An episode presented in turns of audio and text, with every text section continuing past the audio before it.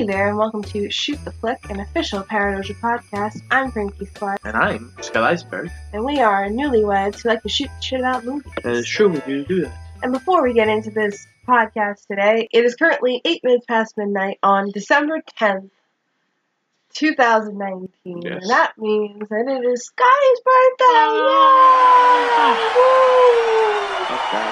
Scotty's old! Not that old. How does it feel to be another year older, Scotty? How does it feel to be a married man for the first time on your birthday? It feels pretty good, you know. I'm happy being married, you know. and I think we're doing pretty Is well. my is my presence enough of a present for you? You know what, dear? Yes, it always is. Oh, see, you're catching the romantic vibes off this movie uh, Oh, that yeah. we're gonna about to talk about. So, this is the first of our two Christmas episodes. Yes. Shoot Flick. Very excited about this. I love Christmas movies, and this movie in particular, I really love. And Scott's never seen it, so Well, I've, I've never seen it anywhere past He the first maybe, like- five minutes. yeah, so he's never seen it. Because, yeah, no, that doesn't. This movie's fucking three hours long. Two hours, 15 minutes. Okay, whatever. It's basically three hours. It's a little bit, pretty much feels like three hours. Anyway, this is It's a Wonderful Life. Yes. Came out in 1946. Indeed. And uh, it's, you know, one of those Christmas classics for sure. Everyone's pretty much seen, I feel like, but unfortunately, Scotty never saw it. That is true. I, I've never seen it. Every time I watch the beginning of the movie, the kids annoy the living hell out of me, and I shut it off.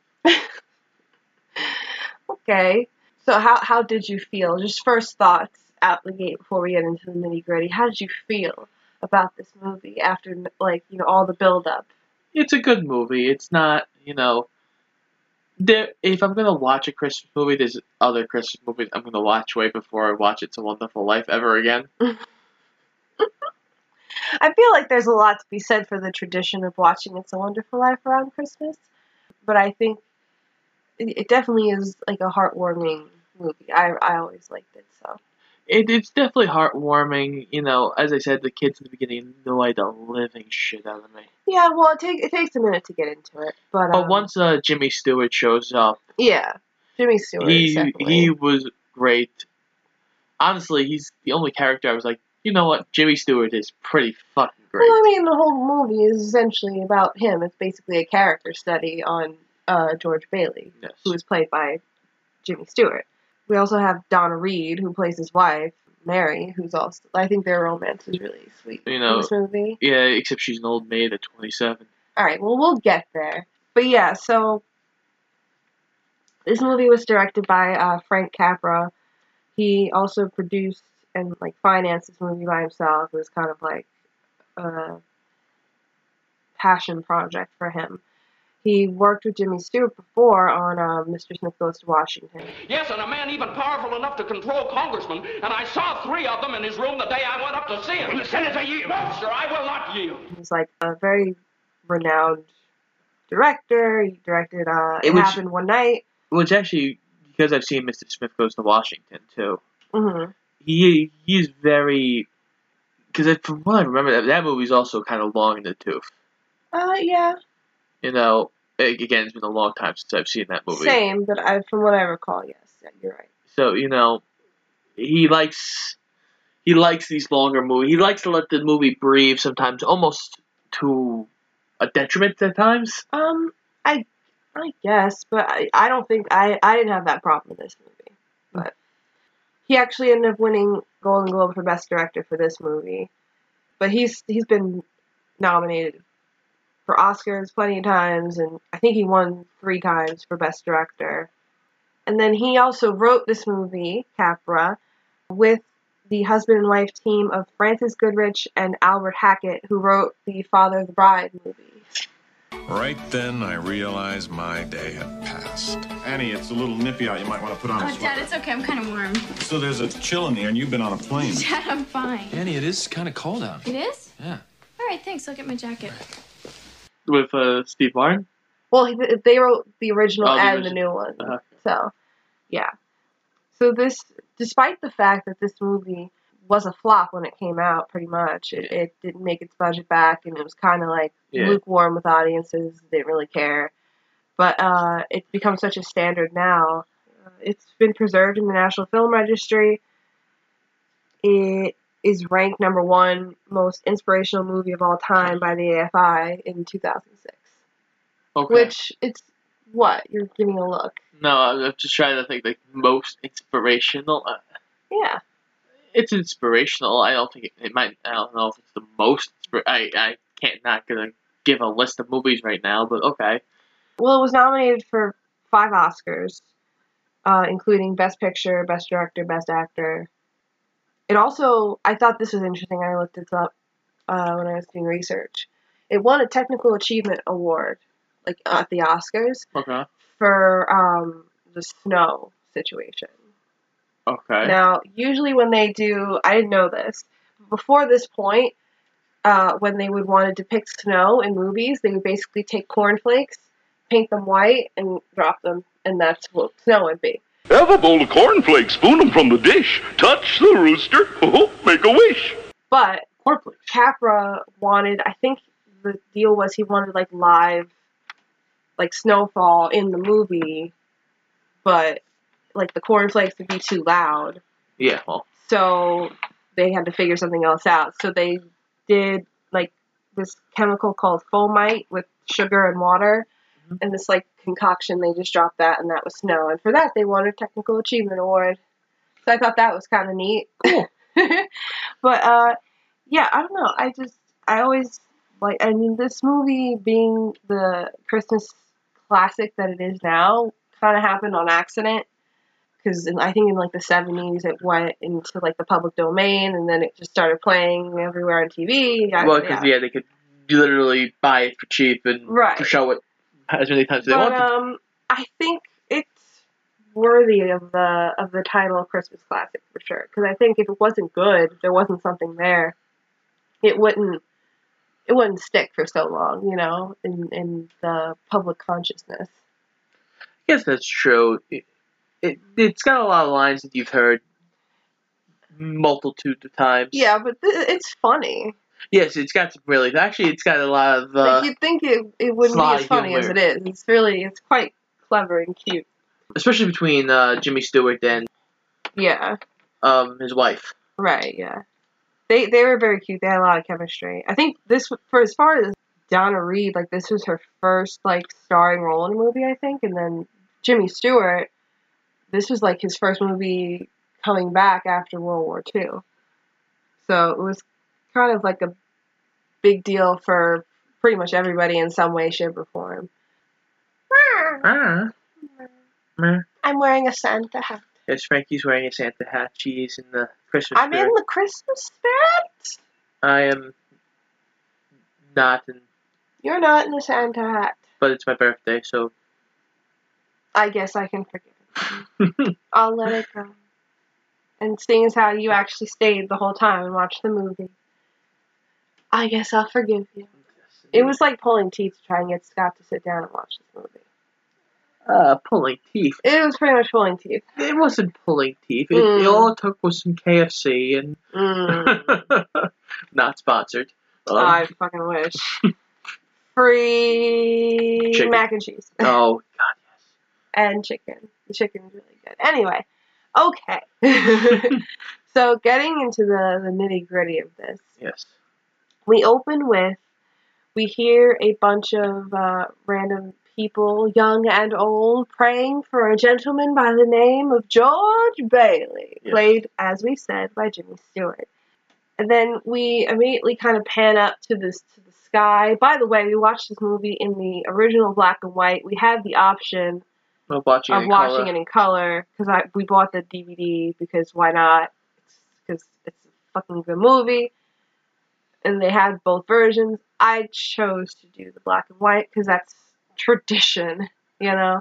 But anyway, But I do wonder if it what it looks like in yeah, the color I do. version. I'm not against watching it in the color. I just figured We're not doing that now, ladies and gentlemen. of yeah, no, it's midnight, as I said before.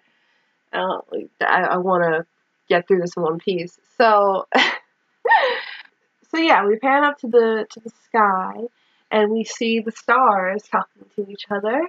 You sent for me, sir? Yes, Clarence. A man down on Earth needs our help. Splendid. Is he sick? No, worse. He's discouraged. as like the angels do, you know. Uh, and As the angels do. God basically talks to an angel named Joseph, and he's like, "This guy George Bailey, he's got a problem. See, what's what's going on with this guy named George Bailey?" And then God's like, "Go get Clarence." yeah. And God, then Clarence is, comes in, who, by the way, he doesn't come in like like physically in physical form till like maybe three quarters of the way of the movie. But I'll just say it now. Clarence is the angel, George's guardian angel, and he's played by Henry Travers. But he basically is talking to God in star form up in the sky, and God and says, Joshua.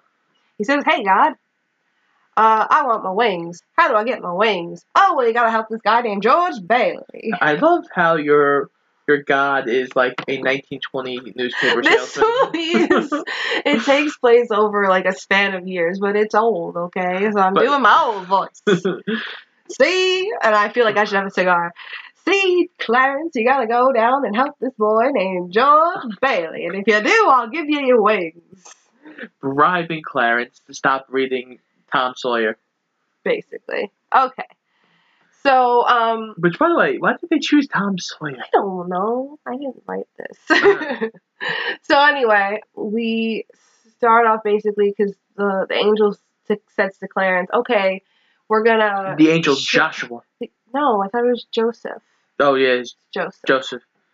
Sorry, the angel Joseph. Either way, you couldn't have chosen a more. What's an Pronounced- angelic name in your opinion? But no, there's uh, Gabriel, big name. You know, like a big name angel. Like. But the, I don't know. Okay, so uh, he's just nitpicking now because he was like, I didn't want to watch this fucking movie to begin with, so now I'm gonna just nitpick the shit out of it. It's I- a classic Scott, okay? just let it happen.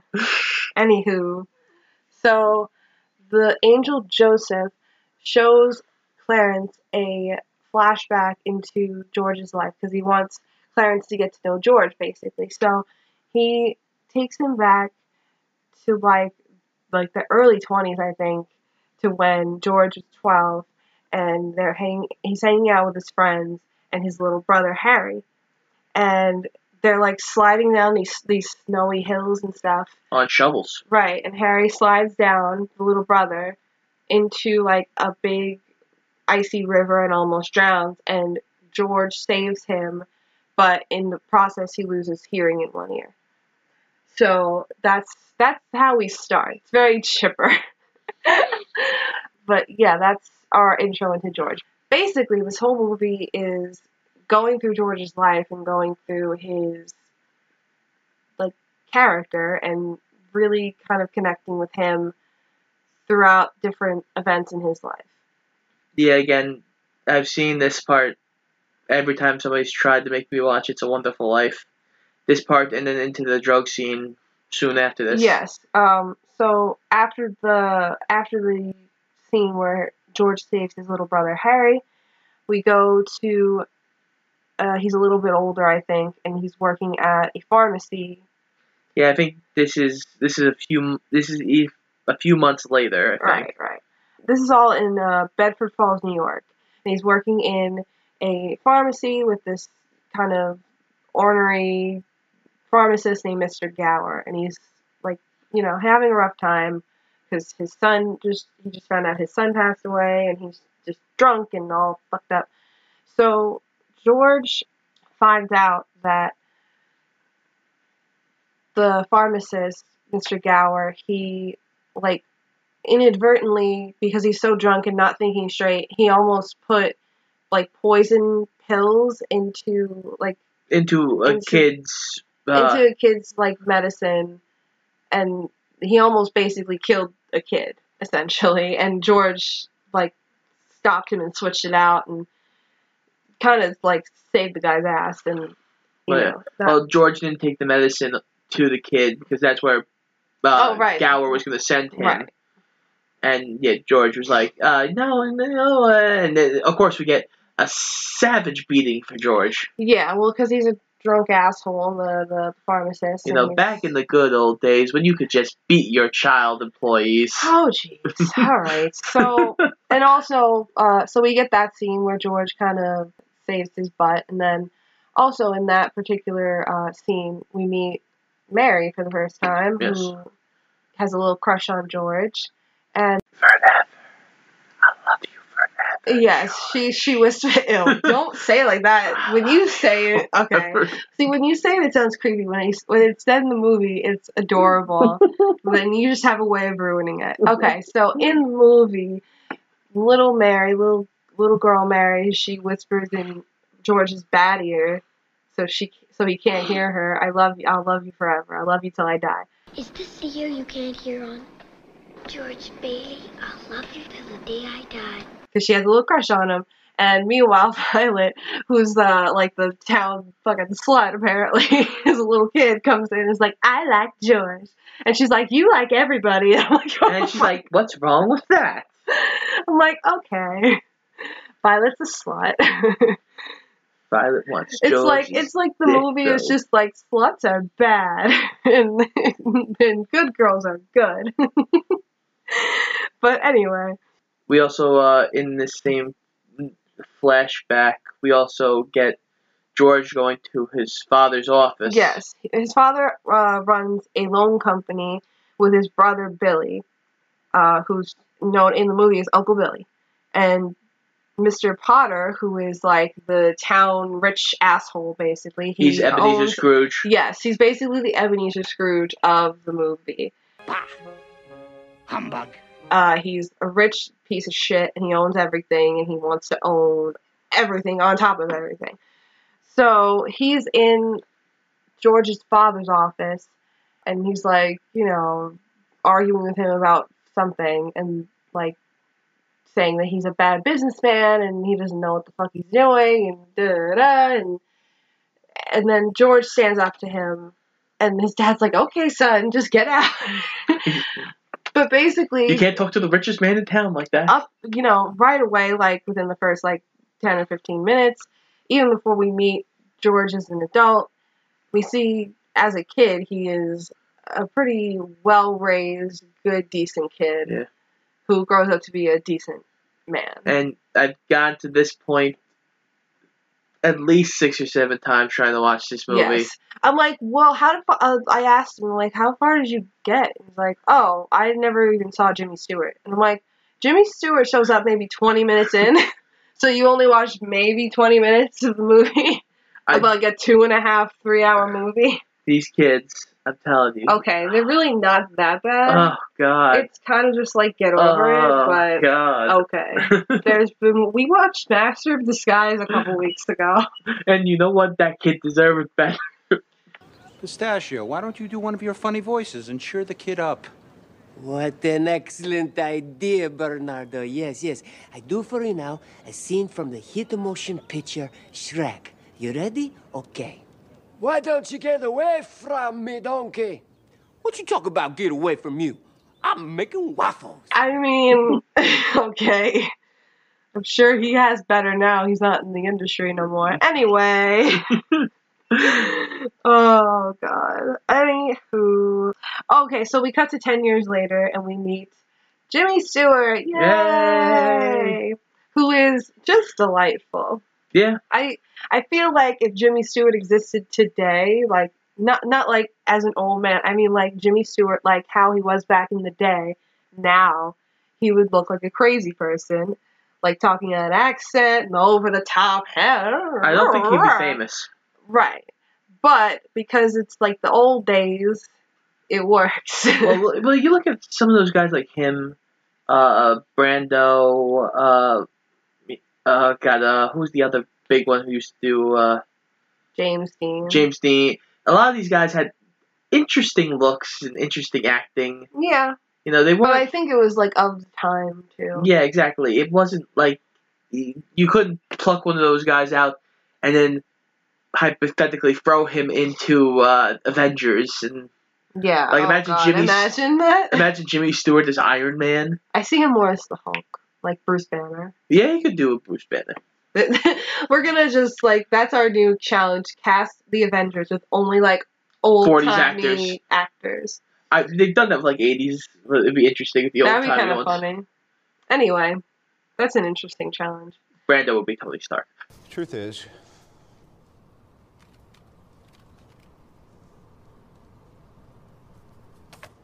I am Iron Man.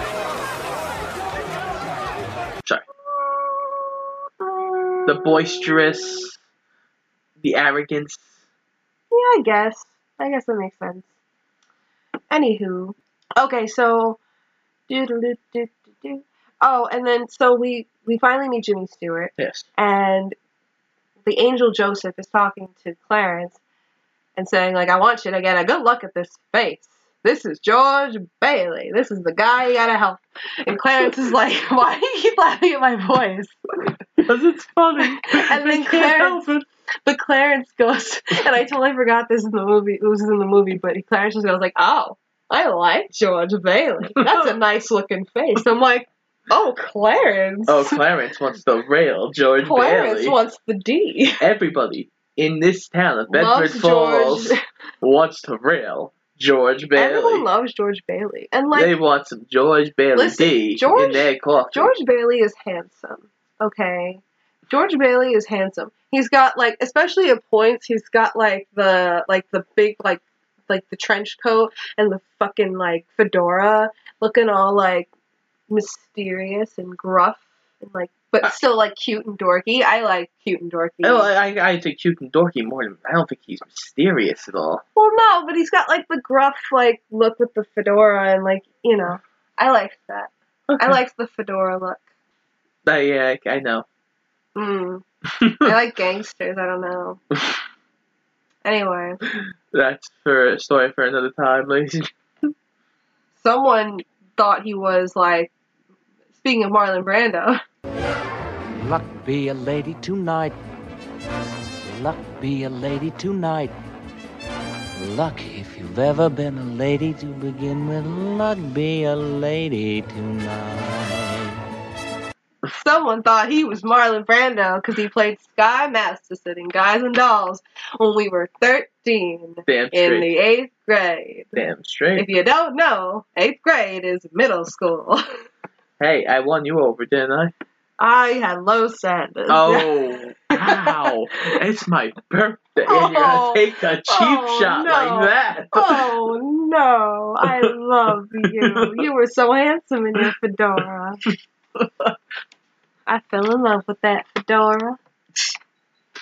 So George is having like a conversation, adult George. Now now it was adult George, and he's having a conversation with his father, and basically his father's like, "Listen, I want you to take over the loan business when you know when I go at some point. You know, I, I want you to take over this business." And George is like, "No, bitch, I want to travel the world." I want to sow my wild oats. Oh, I yes. want to have sex with any girl. Oh, no. this is the 40s. we don't do that here.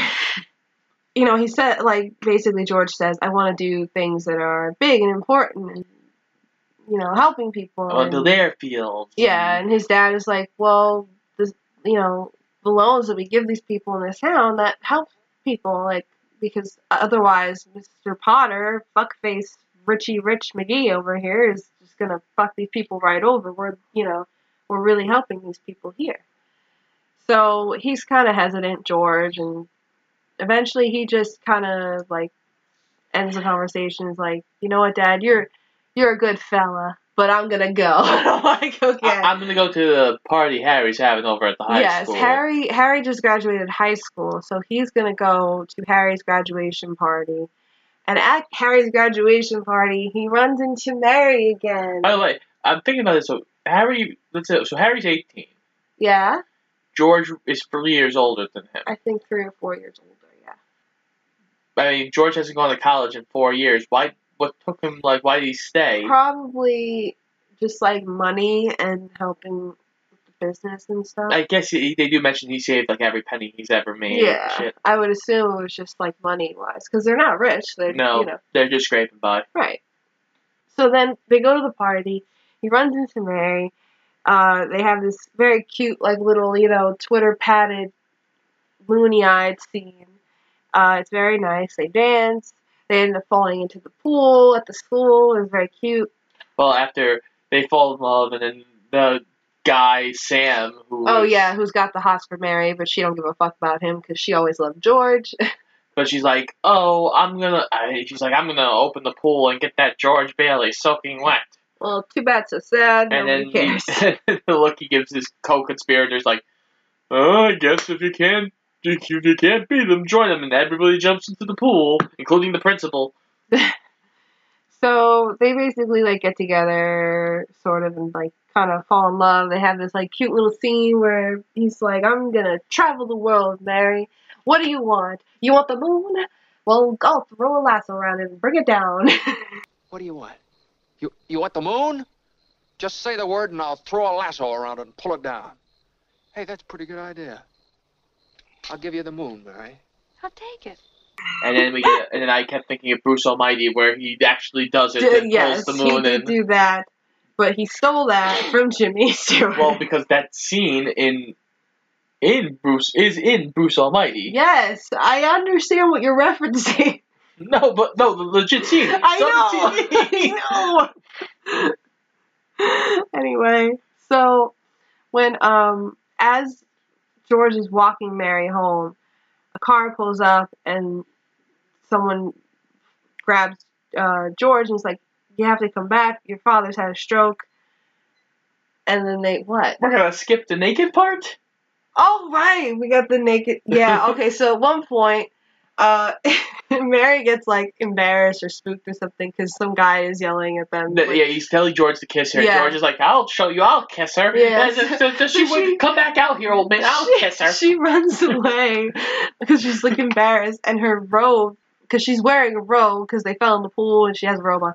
So the robe falls off accidentally, quote unquote, and she hides in the bush. And then George is like, she sees George is holding the robe, and he's like, Mary, here, wait, out, wait a minute. What am I doing? We're in an interesting situation here. Wait a minute. What am I doing? This is a very interesting situation. Please give me my robe. Hmm.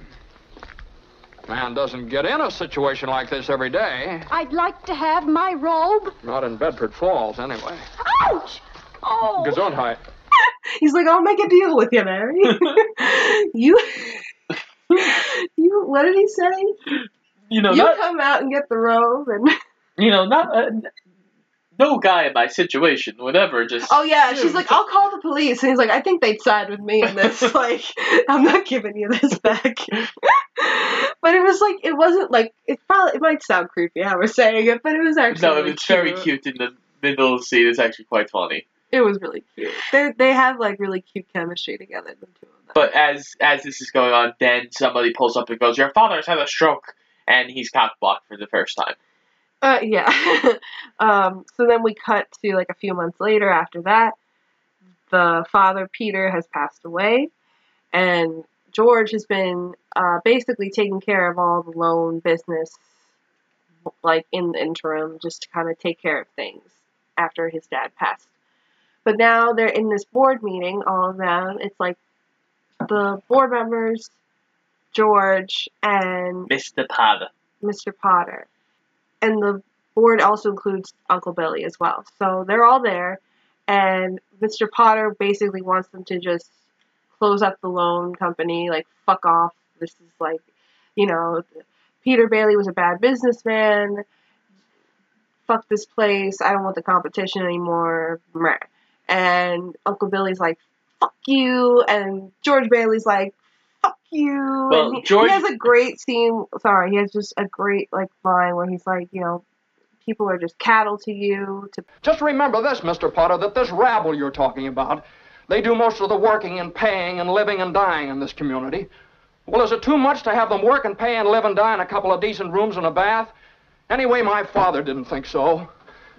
People were human beings to him, but to you, a warped, frustrated old man, they're cattle.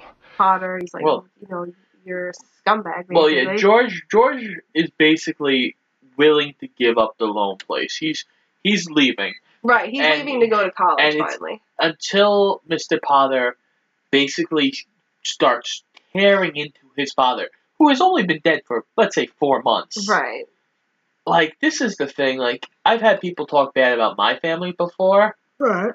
and yeah, I'm gonna snap at you, but you're this is in front of this man.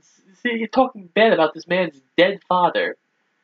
You know, it's not like he died 20 years ago and you had a. Right, yeah. Of course, he's gonna stand up and be like, you know what? Fuck you, motherfucker. You don't see you don't see real people. And he gives this impassioned speech and he convinces the board to uh, keep the loan place open as right, long well, as long as basically the the T is that they will only agree to keep the place open, the board, if George runs the place.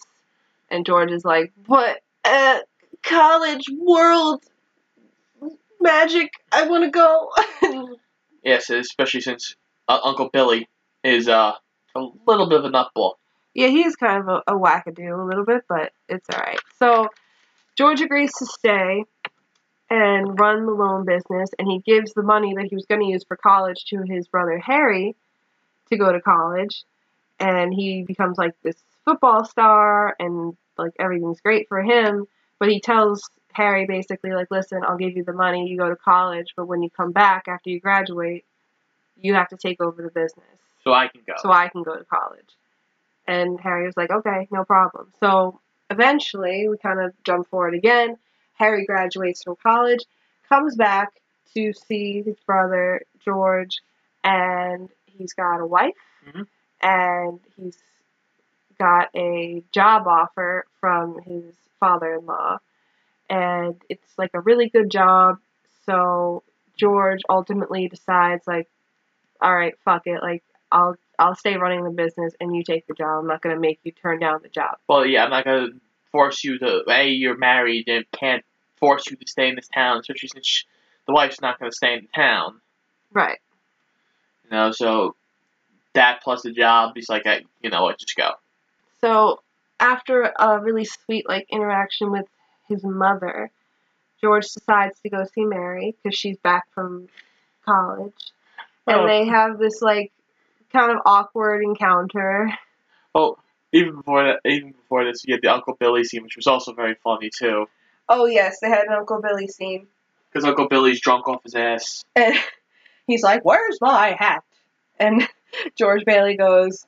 He takes the hat off his head and shows it to him, and he's like, "Which one is it? The middle one." I, I know it's not important, but it was It's very cute. funny. There's a lot of cute little jokes in this that you wouldn't expect necessarily because you're like, oh, it's an old movie, it's in black and white, uh, boring, but like it's cute still. It holds up. Jimmy Stewart, like if I, he's very charming. if anyone else delivered these lines, I'm not sure it'd be as good. yeah, no, I agree.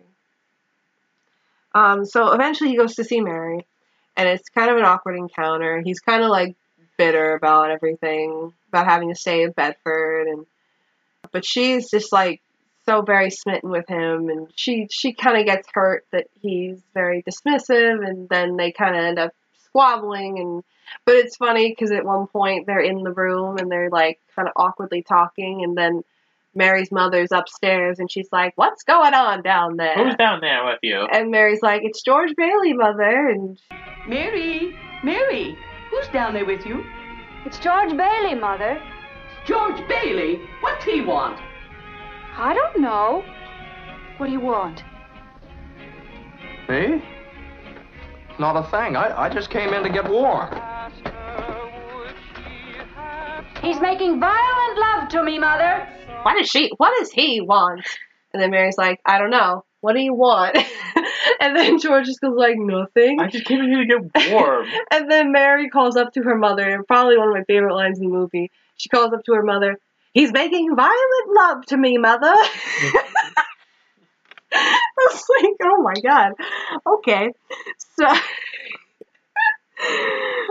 So that was funny. Anywho, so eventually the guy Sam that has a big old crush on uh on. Mary, he's very successful, very, very rich, lives I think somewhere like in Europe or something. Uh he calls Mary to like, you know, say hi or whatever Yeah. and he's like, "Oh, let me talk to George. George is there. Let me talk to George." So they're like, it's a very like intimate scene, but it's just them like listening to this guy on the phone. But they're like nestled up together, George and uh, Mary, and like listening to the phone call. That it's just it's very intimate and very sweet because you can tell even though they just like squabble at each other, they really do like each other and they care about each other and they got the hots for each other. It's very romantic. How romantic. Sissy stuff. I don't know. I just I like it. It is, and even though she's talking to the guy who's technically her boyfriend at this moment, I don't think he's her boyfriend. I think he's just got like you know he's like courting her, but I don't think they're like seeing each other. Mm. well, because he does mention, "What George? You trying to steal my girl here?" Yeah, but I think I think he just because I think even George says to his mother like, "Oh, Sam's got a thing for her," but like they're not like and she and the mom says, "Well, she doesn't have a thing for him. Like she don't really like him at all." Basically, the like conclusion of that scene is pretty abrupt. George basically goes like, you know, I don't want to get married. I don't want to do anything that I don't want to do. And then he kisses her. and then and then he's like, "Oh, Mary, oh," and then she says, "Oh, George, oh, Mary, oh, George," and they get married. Oh, Mary. Oh, George. Oh, Mary. Oh, George. Luigi. Mario. Daisy. Daisy. Daisy! Luigi? Daisy! Luigi! We're coming! oh my god. Anyway, uh, so Mary and George get married, and they they are going on their honeymoon. And en route to their honeymoon, they realize that the bank across the street from the from the loan company that they like do business with uh, is experiencing a bank run. Which I didn't know what that was. I had to look it up. So basically, it's where people think that the bank is gonna like go defunct or whatever, Nah, and everyone's gonna lose their and money. everyone runs and like rushes to get their money out. Um, Basically causing a crash. yeah, basically. So George goes to check on the loan building, and Uncle Billy says that the bank like called in all the loans and like they're kind of bugging out. So And they got no money. yeah, so event, uh, they actually end up deciding to use the honeymoon money that they saved for their trip uh, to essentially keep keep the loan uh, keep the loan company Yes. afloat. And afterwards, after everything is settled, Mary like sets up this like cute little romantic like at home honeymoon date thing. It's like so cute. It's at an abandoned house, which sounds gross, but it actually ends up being like their family home in the future. It's Frankie. Frankie's like, that's so romantic. I'm like, It yeah, is. like you. So you want me to drag you to an abandoned house And cook me dinner. And- cook me a rotisserie chicken on a fireplace in an abandoned house? in an abandoned house. we'll go to the drug and house by Broadway and put- Mall and do and that put- right now. And put romantic records on and in an abandoned drug house by Broadway Mall. not a drug house. They didn't do drugs in the 40s. Scott, this was Not a more, openly. a more romantic time where people did their cocaine in the privacy of their own homes. Not an abandoned house. And they called it cocaine, like the classy folks. the cocaine, see? Anyway. Coca Cola. Oh my god. Did you know that Coca Cola was just cocaine infused wine? anyway, okay, I'm so loopy. Alright. Oh my god. So after that, it cuts a little further in George's life, and it shows him establishing Bailey Park, which is essentially this modest housing like area Yeah. financed by the loan company that offers home ownership uh, in contrast to like you know The slums of Potter's rentals and- Villas. right, exactly. So Potter is like being even more threatened by George and his bullshit. So he's like, "Listen, George, I'm gonna do the God voice for Potter now because it's the only old '40s man voice I can muster. Listen here, George. Listen here, George. I've got lots of money. And if you would like to make lots of money, you can come work for me. What do you say, George? I'll give you. a. No, he goes. What do you make now? He's like, uh, forty-five dollars a week. I'll offer you two hundred thousand a year. Which is pretty. Te- I mean, he's tempted, um, but he does refuse. No, twenty thousand a year, not two hundred. Twenty thousand a year, because it's the forties. Uh, George refuses, rightfully so. I mean, um, He, the- he calls him a Uh, basically, he calls him a spider. yeah. Well, he is Huh. on the. You know, I mean, it's tempting to him as well as to the audience. It's it's tempting to take an offer like that, but at the same time, you know, if you do, you're fucking over. You're signing your soul else. over to the devil. Right, basically, like he, there's a point in the scene where he shakes Potter's hand, and he like takes it back, like just feels dirty. He like visibly is just grossed out by it. And that's the other thing. There are moments like in older acting where they get points across so much better. I feel like physically than they do now. Well, I feel like, mm, I mean, it depends, I guess, but I feel like, Because that, that when he has his hand all like scrunched and like yeah, but I feel like if if that happened now, it would be seen as like too like obvious. You know what I mean? Like, I feel like a lot of acting today It's more subtle. Wait, yeah, it's more. They want it to be more subtle, more like realistic, for lack of a better term, I guess. I guess. Like this seemed more theatrical, not in a bad way, but like this, like It's a Wonderful Life seemed more like a play, essentially. Yeah. Than like real, real life. You know what I mean? Yeah, I agree. Anyway, so George comes home after this meeting with Potter, and he's like questioning, like, you know, if he did the right thing or not. And then Mary tells him, hey, guess what? Pregnant. Woo, we're gonna have us a baby. Boy or girl? Yes. yeah, one of those, I guess. That seems obvious. I'm gonna be a father? I'm so happy! Everyone, I'm gonna be a father! My secret wife is pregnant and she's gonna have a baby! It's the George. It's the forties. It, it they weren't. It's not as easy to tell like nowadays. Come on, George. So There wasn't gender reveals all over the place. Oh my god, imagine. We're never doing that. It's so not like enough already, okay? Like I just want to know, and then I'll put it on Facebook. Hey guys, guess what? I'm having a boy slash girl. It's great, wonderful, hooray! Well, you don't want to put like powder up your butt and have you fart out a color powder that's either pink or No, blue. something tells me there's gonna be a farting spectacle. It's gonna be your avenue, not whoa, mine. whoa, whoa, whoa, Whoa, whoa, whoa. whoa. There's no need to drop all of my secrets here on the podcast. How is that a secret? Ah, there is no it's need. so loud at all times. There is no need for this. It's my birthday. God damn. okay. so for my birthday, are you gonna like stop farting? I will Is that my present? maybe. Okay. Good to know. I can't wait. okay, so George and Mary uh, then end up having four kids Oh, all yeah. They never leave Bedford Falls. They always they're always you know there. They make their family and they make their home, and it's actually very sweet. Yeah. Um, Everyone else gets drafted into the war. Yes, he doesn't have to go because his ear. They Yeah, well, he's deaf in one ear. Yeah, he can't go. So It'd be kind of hard to hear. shit kind of gets real with the World War World War Two. Harry is in the war, and he ends up saving a bunch of people, and he's getting honored with a medal by the president. And It's a whole thing.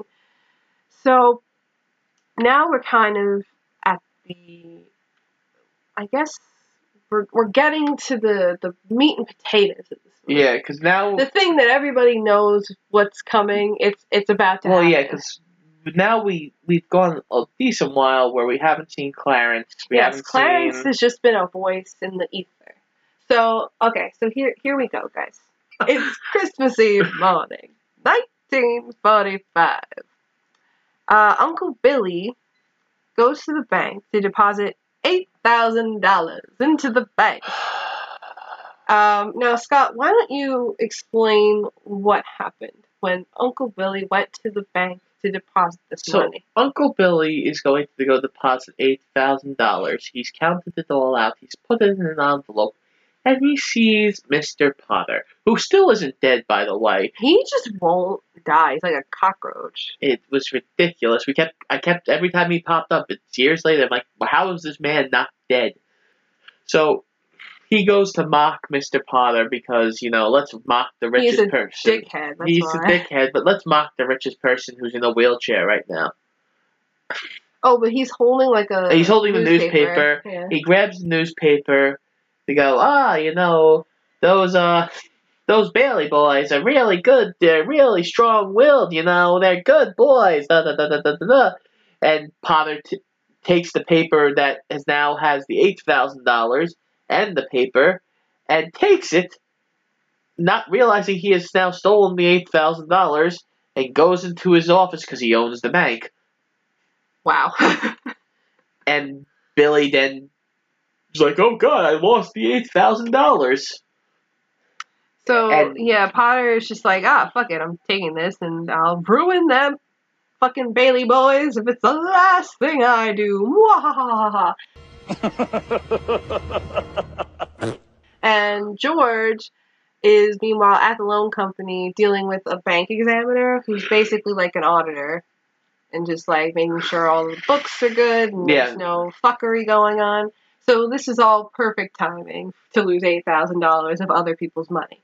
So And apparently, if he can't prove where the eight thousand dollars went, everyone's gonna assume he's been betting the money or right, well that's spending because- it on the floozy blonde Oh yes. who wanted his dick Oh my forever, god. but didn't want to run in the fields with him. Yeah, that that's a whole like subplot with Violet, the the little blonde, like the little other girl from uh, the beginning. She grows up to be a little blonde, like bombshell that all the guys like, and she's like, you know, like a flirty little like minx, But you know. the one she wants, she can't get. Well, yeah, she wants George, but George is like weird because he just wants to like run in the flowers with her and like you know do like cool stuff. Like when he was, he's describing like, oh, let's go and climb a mountain and Swim in the run- lake. Yeah, swim in the lake, and, and I'm like, that sounds fun. Like that's like a little adventure. And she's like, what? I just want to fuck. I just want you to tell me how pretty I am. Like, Frank, say it again. Say it again. no. Say it again. You're so mean. Don't make fun of me. Uh, I'm not. No, it was great. It's a great line. I just want to fuck. I just want to fuck. but they can't say that because it's the 40s. But anyway, so yeah, Violet's annoying. Anyway, so Yeah. George is kind of in a pickle here. He ends up like basically getting so pissed off at Uncle Billy. He's like, "What the fuck, dude? Like, you lost this money. Now they're gonna fucking put us in jail over this shit." So He yells at Uncle Billy, yes, so George goes home who and has a crow What? in the office. But, okay, Sorry. Details that don't matter. That's what that is. If it's the Jeopardy question, shit that doesn't matter for two hundred. Okay. Anyway, god damn it! I'm trying to get through this fucking thing. Uh, okay. So George ends up going home and is quite nasty with his kids and with Mary. His daughter has a cold, Zuzu. Which, by the way, what kind of fucking name is that? Zuzu Bailey. Zuzu. I thought it was. I thought he like. I, I think it's a nickname. It can't be. It's Zuzu. got to be a nickname for stuff, but for like what? Susie. Oh, that makes perfect sense. Actually, that's probably what it is. Like Susanna Bailey. Zu- yeah, Zuzu. Okay, all right. I forgive. I I, I forgive this movie. I'm sure. I'm sure it really is thrilled for that because you know it really needs my forgiveness. yes. Anyway. Aw, man. So, yeah, his daughter Zuzu is sick. It's a little cold, so like she he calls the teacher and gets mad at the teacher. Well, the, the teacher calls the house to ask how Zuzu is. Oh yes, and he takes the phone from Mary and starts yelling at the teacher, and then her husband gets on the phone and he's yelling. At, it's a whole fucking thing, and then he ends up yelling at the kids, and he ends up throwing a bunch of shit around, and eventually he just is like he feels like shit, and he's like, "I'm sorry, I, I didn't mean to yell, like I'm sorry," And he- and then he just feels like shit and leaves. Well, he yells again, and she goes, "Why do you have to torture the kids, George?" Oh, jeez. Uh, so George leaves, and he goes to Mr. Potter and basically like begs him like to help, and Mr. Potter's like, "Fuck off! You're better off dead." Yeah, because he's like, "What are you gonna give me?" He's like, "I, I got a." a oh yeah, 'cause he has the insurance he has a life policy. insurance policy on. You're, for- you're worth more dead than alive. That's what he says. Yeah. So then George ends up like going on this like bender basically. He crashes his car, and then he ends up on this bridge. Yeah, he gets punched out during this bender too. Yes. Uh, so he, I was on a train and you derailed the train. I do that. Yeah. Stop derailing the train. he ends up on this bridge and he's contemplating suicide. But before George can jump off the bridge, we see Clarence finally, Hen- Henry Travers, and he decides he's going to jump off the bridge into the water to force George to jump in and save him. And that's basically what he says later on when they're together, like, you know, drawing off from the water. They're like, you know, why did you do that? He's like, I did it to stop you from doing it. Well, then the guy watches and is like freaking out because Yeah, Clarence eventually like he- he's like I'm an angel. He's like, what the fuck is going on? Yeah, so Clarence tells George that he's his guardian angel and he knows everything about him and that he just wants to help him. And George says, You know what? I wish I'd never been born. I said I wish I'd never been born. Oh, you mustn't say things like that. You. Wait a minute. Wait a minute. That's an idea. What do you think? Yeah, that'll do it. All right. You've got your wish. So Clarence says, Okay. And he basically transports George into this alternate timeline in which he was never born. And everything is different. Uh, Bedford Falls, New York, has become Pottersville, New York, which is like most terrible, corrupt town. Yes, it becomes Back to the Future too. Basically, yeah. Um, his house is still abandoned because it was never renovated and you know, they- yeah, they never had a family No- home no because he never had a family. So uh, the pharmacist from the beginning Did poison was the kid. w- yeah, he did poison the child with the medicine. He was actually just released from prison for manslaughter for killing a child accidentally. The loan company closed down. Uncle Billy was institutionalized. George's mother has no idea who he is. It runs a halfway house. hmm Harry died. Harry died, and so did the soldiers that he saved in the war. And then, at you know, his last ditch effort, George, to like try and figure out what the hell is going on and get some sanity. He's like, "Where's Mary? Where's Mary?" He keeps asking Clarence, "Where is she?" And he's like, "You're not gonna like it, George. You're not gonna like it. She's an old maid." she, mind you, okay. Now, uh, Let's say at at at the greatest amount. Let's say she's like thirty three. I mean, okay. But in the 40s, if you're not married by the time you're 30, you're an old maid. Okay? And listen, I can acknowledge that that is of the time and it's fine. I'm okay with it. I think the idea was that they wanted to make it come across that, like, George and her were, were true love. They were destined. They're true love, and if She because was of his- that, she never got married. She was his density. Yes, yes, I'm George. George McFly. I'm your density. I mean, your destiny. you know what, McFly?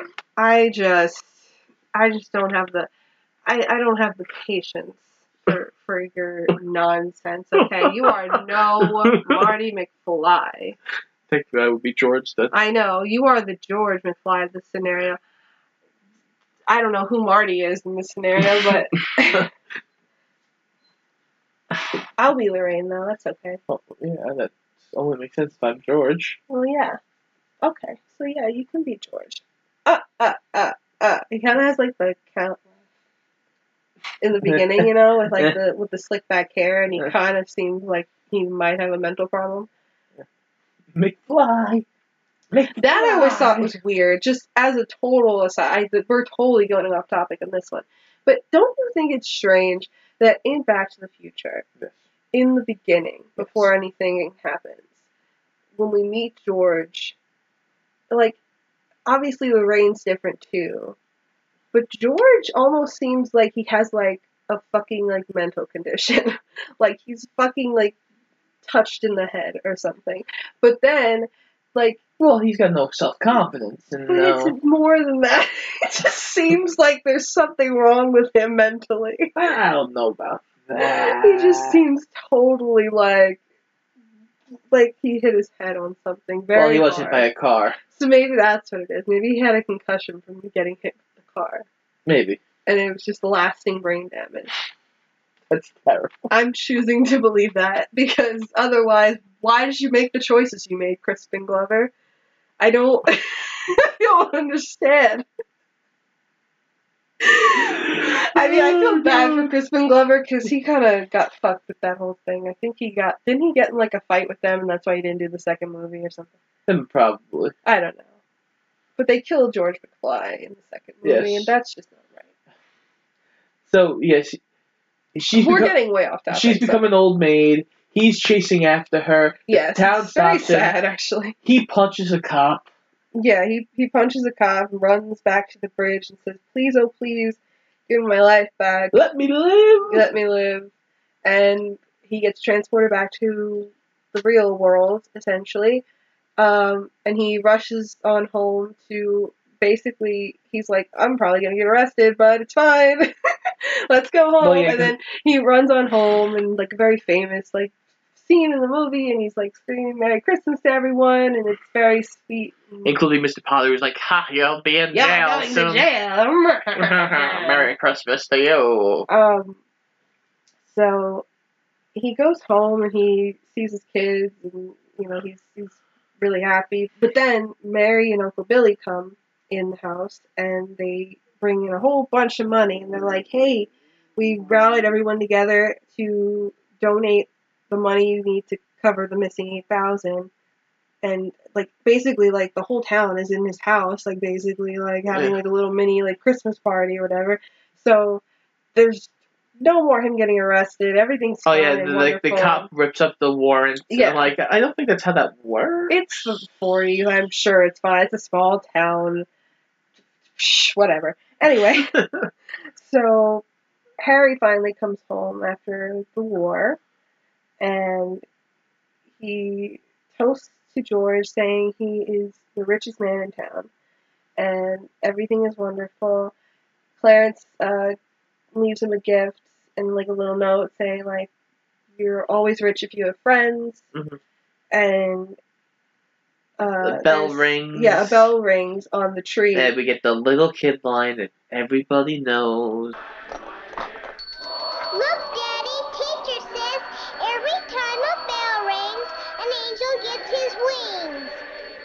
That's right. That's right. Attaboy, Clarence. Daddy, the teacher says every time a bell rings, an angel gets his wings. Bang! How is that bang? What do you mean? It's sweet, because then he's like happy and he looks up and winks and he's like, "Yeah, Clarence, you got your wings." Like it's a good. Why do you have to ruin nice things? it's just a lie. Clarence says it earlier in the movie, and it's actually I liked it when Clarence said it. It's just this kid saying it.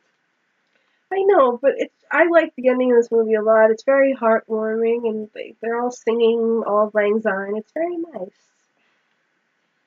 You just don't like nice things. I like nice things, and I like the movie was good. I think it's a, a good Christmas tale. It's nice. It's kind of like because a lot of like the Christmas movies that you watch are like more like not kiddie like in a bad way, but they're like obviously like you know Yes. more made for, For children, kids yeah. as well as adults, like families. But I feel like this movie, you can watch it and like. I know when I watched it as a kid, I felt like, oh, I'm watching like a grown up movie. It's in black and white and it's got grown ups in it and it's like cool. So like I always liked it. And I, growing up, I always watched it and enjoyed the, the story and I enjoyed the acting and the cute like chemistry between um, Jimmy Stewart and Donna Reed. And Yeah. I just yeah, I like this movie a lot. It made me happy. It's a good. It's, it's a good movie. I can't. It gave me the warm fuzzies. I can't deny it's definitely a good movie. And I'm happy because I think this is like the first real Christmas movie I've watched uh, this season, so I'm excited. I'm in the spirit. Ah, you're in the spirit. hmm So we should start watching Die Hard. Okay, so let's just like because I feel like now's a good time. You know, I, I think we should discuss this because the other night we were talking about what we were gonna do for these episodes, these Christmas episodes, and we were discussing what makes a Christmas movie. And Scott made the argument, as he always does, that Die Hard is a Christmas It movie, is. and I vehemently disagree. It has all the common. It's got the family tropes. It's got the takes place on Christmas. What, At a Christmas you say party. it has the family, tr- what does that mean? It's got every Christmas movie is about it- family no, and I there's no, no, references to. Christmas. It's, but the movie Yeah. isn't about family. It's about reconnecting as a No, family. it's not. It's about John McClane and his wife reconnecting as a family. It's really not though. It is. It You're just- grasping at all of the straws. yes, all of the straws. I am grasping it, but they all are so many straws In that it holds mind, together. In a movie taking place around Christmas time does not a Christmas movie make, okay? That's my argument. Because you could say so like if fucking uh I'm trying to think of like the worst movie possible. If Pink Okay. Flamingos took place during Christmas time, that would be a Christmas movie to you? If fucking fucking Saw took place during Christmas time, that would be a Christmas movie to you? Like, Okay, that doesn't but you now you're talking anything. about an exploitation movie and a horror movie. I'm okay. So Isn't Black Black Christmas. Black Christmas but that's is a horror movie. It's a Christmas movie. But it takes place during Christmas. It's got oh my. it is a. Christmas movie. Ho ho ho! I have a machine gun. That's not. Oh my god. Okay, so, but there's no family. Like, okay, so you're putting like, let's say like Home Alone on the same, uh, like tier as Die Hard as far as Christmas movie. Well, You think they are those are the same like they're both well. Honestly, thing? Die Hard's closer to a family ha- ha- that has the more family aspect of Home Alone. They leave their kid. They they're the worst What are parents in the world. about? The whole purpose of the movie is this kid who like is sick of his family and is like, I'm sick of these fucking people. I wish I was done with them. And, And then they- they, go away, and then he realizes how much he loves and misses them. They That's the whole leave point of their the movie. child. If anything, the family, Child Protective Services. if anything, the mm-hmm. family aspect in Die Hard is like the subplot. It's not the main idea of the movie. Child Protective Services would be called on the Oh parents from Home Alone Lord. who are just not the who are just fucking like rabbits because they have what, thirteen kids. Hmm. now you're you're you're kid shaming them. Well, if they can't keep track of all their kids and leave one of their kids alone in their I house, I don't disagree with you, but that's not the point of the movie. Okay, it's a We're not major plot. The we're point of the supposed movie. to be seeing the movie through the parents. Like we're supposed to be seeing it through Macaulay Culkin's perspective. But it, again, this is we've gone completely off track here. Die Hard is The a Christmas point is, movie. Die Hard is not a Christmas movie, is. and you can fuck right off. I don't care that it's your birthday. I'm right and you're wrong. Shut up, as Eugene Yang would say. I'm right, you're wrong, shut up. So yeah, You know what? Everyone, tweeted us, comment, bring. Is Die Hard we a should Christmas do like movie? yeah, we should do like a poll or something. Is Die Hard a Christmas movie or not? I really don't think that it is, but I, I, I vehemently disagree. yes, we know, Scott. We know you just love you love Die Hard so much. You love the. John McClane and the Bruce Willis. You love them so much. Are you done? No. So, no, I'm kidding. I'm done. So that was It's a Wonderful Life. And if we were going to rate it, what would you give it, Scott? Uh, uh, 3.75 out of 5. Ooh, okay. Uh, I would give it a four and a quarter. I'll say. Huh. Uh, so that was really fun for me. I, I always love watching that movie. I try to watch it every year. I'm glad I finally got Scott to rip the band-aid off and watch the whole thing. But yeah, so this has been our first Shoot the Christmas episode. It has been. Very exciting. Um, so next week, Scott's going to show me a Christmas movie that I've never seen, and it'll be a little more, uh, I guess, hilarious. It's going to be very interesting. I was going to say lighthearted, but this is lighthearted too, so I couldn't really. Yeah, it's it's still very interesting. It's very fun. Um, also, you know, it stars a a very comedic actor, and it's a story you've all heard a million times from a million different versions. Hmm, interesting. What could it be? Um, so we'll find out next week. Scott's Christmas-tastic movie. In the meantime, this has been Shoot the Flick, and I'm Frankie Sparks. And I'm Scott Eisenberg. Make sure you check us out on Instagram as well as Twitter at Shoot the Flick, and check out our weekly episodes on Spotify, iTunes, Google Podcast, and Anchor. And make sure you come back next week to check us out. We'll see you next time. Peace.